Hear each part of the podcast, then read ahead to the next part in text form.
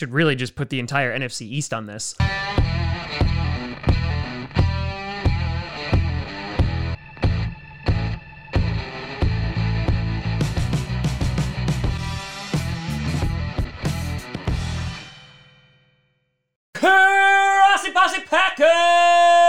Nation. Welcome to another episode of Packcast, the podcast where you don't have to be Packers fan, but it sure does help. I'm your host, Tom. If the Packers ever end up on one of these lists, kill me, Grossi. And today we're going to be looking at the five worst NFL teams heading into this offseason. Before we get to that, I'll do a big shout and thank you to some brand new patrons and YouTube members. First, over on the Patreon side of things, we have LV Raiders NL upping their membership. A big shout out and thank you to you. And over on the YouTube side of things, joining the Grossi Posse, we have Jay LeRae, Monster of the Midway, Johnay, lots of rhyming, and Jack Reardon.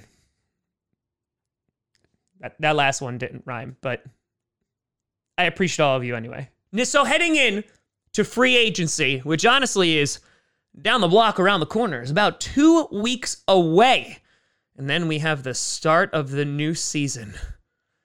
And there's hope and ambition, not for these five teams, but for everybody else there's at least something there. And so the way that we're going to do this is we're going to break down the five worst teams. We'll start at number five, which is like the fifth worst, all the way down to number one, which is the worst. And the way that I evaluated this was I took a look at things like their rankings last year, took a look at the available cap space, looked at their roster, looked at where they have needs. And if you were really bad, you found yourself on this list. So let's break some hearts. Starting with number five. You got the Cincinnati Bengals. Listen, it could have been a lot worse, Bengals. It could have been a lot worse, but sitting at number five, you have the Bengals. And here's one of the upsides for the Bengals they got plenty of cap space. They got $37 million to spend and play with. So they will be in the free agency hunt potentially. Who knows? Maybe they'll go after a guy like Corey Linsley because, boy, oh boy, do they need him. And here's the thing with the Bengals their team is rough. However, they got some staples. Joe Burrow before the offensive line killed him, looked pretty damn good. Tee Higgins, also pretty damn good, even when Joe Burrow was absent. The problem, the defense was 22nd in points allowed. And as I mentioned before, the offensive line literally allowed Joe Burrow to get murdered. He played 10 games and he got sacked 32 times. Honestly, thank God he didn't play those other six games. It would have been at least 60. This is a problem. The Bengals most definitely have to upgrade their offensive line. And at the same time, they got some holes on the defense. The fact that they look like they got a star wide receiver and their franchise QB, at least the pieces are in motion. Now, what the Bengals need to do is protect the ever living crap out of him. Don't be like the Colts protect your QB Bengals, and then pieces will start to fall in place. Number four, sticking with the themes of the kitty cats, meow. You got the Detroit Lions. Lions, it's a rebuild. I know, a shocking term, one you've never heard before. yeah, I couldn't even say that with a straight face. New beginnings over in Detroit. No more Matthew Stafford. We sent him on his way. And we said, fare thee well, getting some draft picks out of it, sending him over to the LA Rams, and getting Jared Goff. So, sorry, Jared, what's about to happen to you behind that offensive line is not going to be pretty. Also, getting a new head coach that likes to bite kneecaps. That's something. I don't know what it is, but it's something. And there's just so many question marks with the Detroit Lions. And it seems just like you throw a dart and you're like, hey, what position do I want to upgrade? Because we needed at a bunch of them. The Lions, they gave up the most points in the league last year. Not great. DeAndre Swift started off a little bit sluggish, but looked pretty good. Maybe they actually have a decent running back back there for once potentially. TJ Hockenson looking real, real good. So that's a plus. I imagine that Jared Goff is going to be throwing at him a lot. They currently have the seventh overall pick in the 2021 draft. So there's a lot of flexibility on what they can do with that. Maybe get a linebacker, maybe address the defense the options are limitless. Hell, they could go and get a quarterback and have him sit behind Jared Goff in his massive contract. That could be good. Okudah, who they drafted last year, mm, needs needs some time. Needs some time. kind of got a rough introduction to the NFL, giving up a whole lot of yards, but don't give up on them just yet. The questions also become is what are they going to do with their wide receivers? Are they going to re-sign Kenny Golladay, who seems to be a little irked with the team? What about Marvin Jones? Those are two big weapons because outside of them and TJ Hockenson, mm, things get things get pretty rough. Currently, the Lions have to get $9 million off their books for the cap, so they are not going to have as much flexibility in free agency, so they're going to be limited. This is going to have to be a draft and develop year. The question is, which way do they want to steer the ship? Is it time to get a franchise QB, have them sit and learn?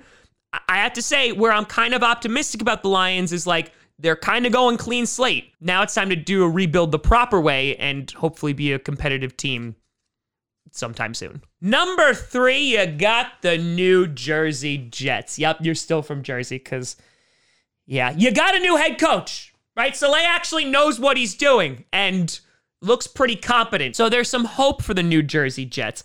They also have the second most cap space behind the Jaguars, sitting at $67 million.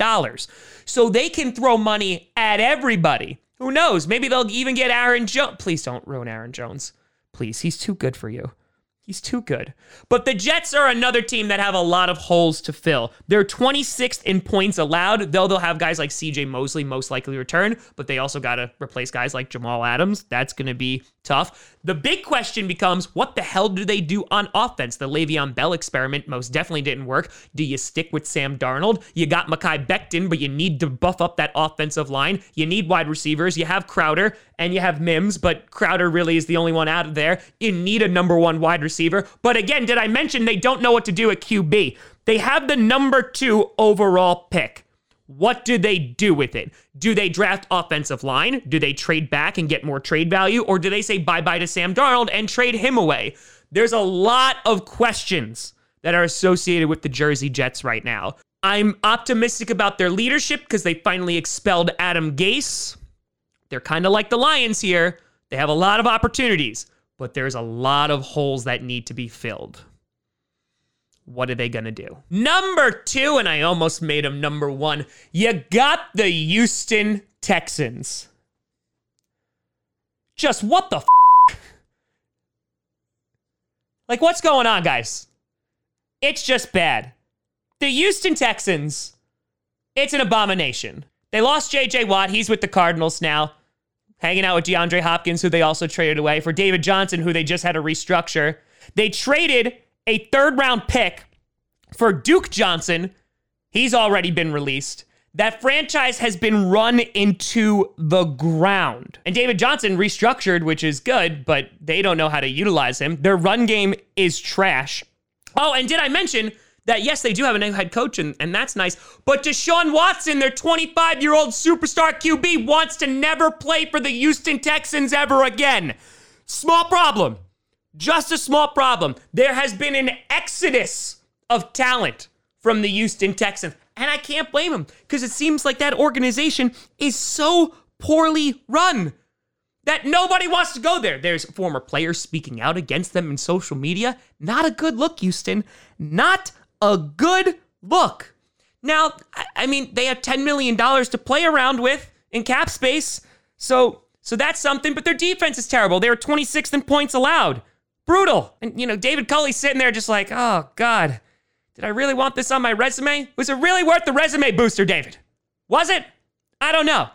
If Deshaun Watson doesn't play for the Houston Texans, I truly don't know what this organization is going to do. Maybe they find a trade suitor like in the Jets and they give up their two first rounds, but yeah, there's a lot of work to do on the defensive side of the ball and on the offensive side of the ball. So, Godspeed.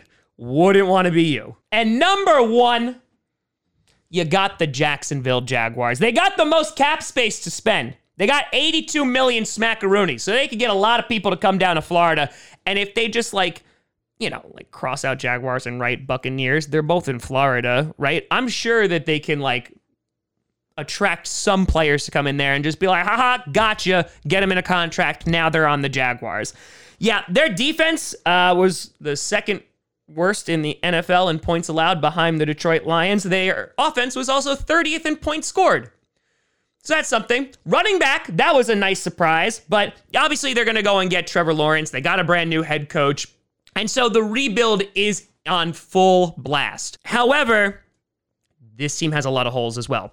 You got Josh Allen as an edge rusher. That's really nice, but that defense is a shell of its former self. There's a lot of work to be done there. And on the offense, you know, you have Trevor Lawrence. He can throw to Chark, which is good, but yeah, other than that, I don't know what they're going to really do. This is going to take a few years for the Jacksonville Jaguars to get good, and they're probably going to be on this list next year, but it's okay. And honestly, you could make the argument that maybe they're not even the worst team but they hurt my Gardner Minshew, so you're dead to me. This is personal. But let me know what you think down in the comments below. What do you think are the worst teams heading into the offseason? You agree with this list? Think the Eagles should be on here? Cowboys? What do you think? Let me know. You can always find me at TomGrossiComedy.com or at TomGrossiComedy on all social media. See down below. Check out podcasts on SoundCloud, iTunes, Google Play Music, Spotify, and of course YouTube. And a big shout out and thank you to all the patrons over at patreon.com slash TomGrossiComedy and the YouTube members. But thank you so much for watching. I'm Tom Grossi. And as always, go pack go.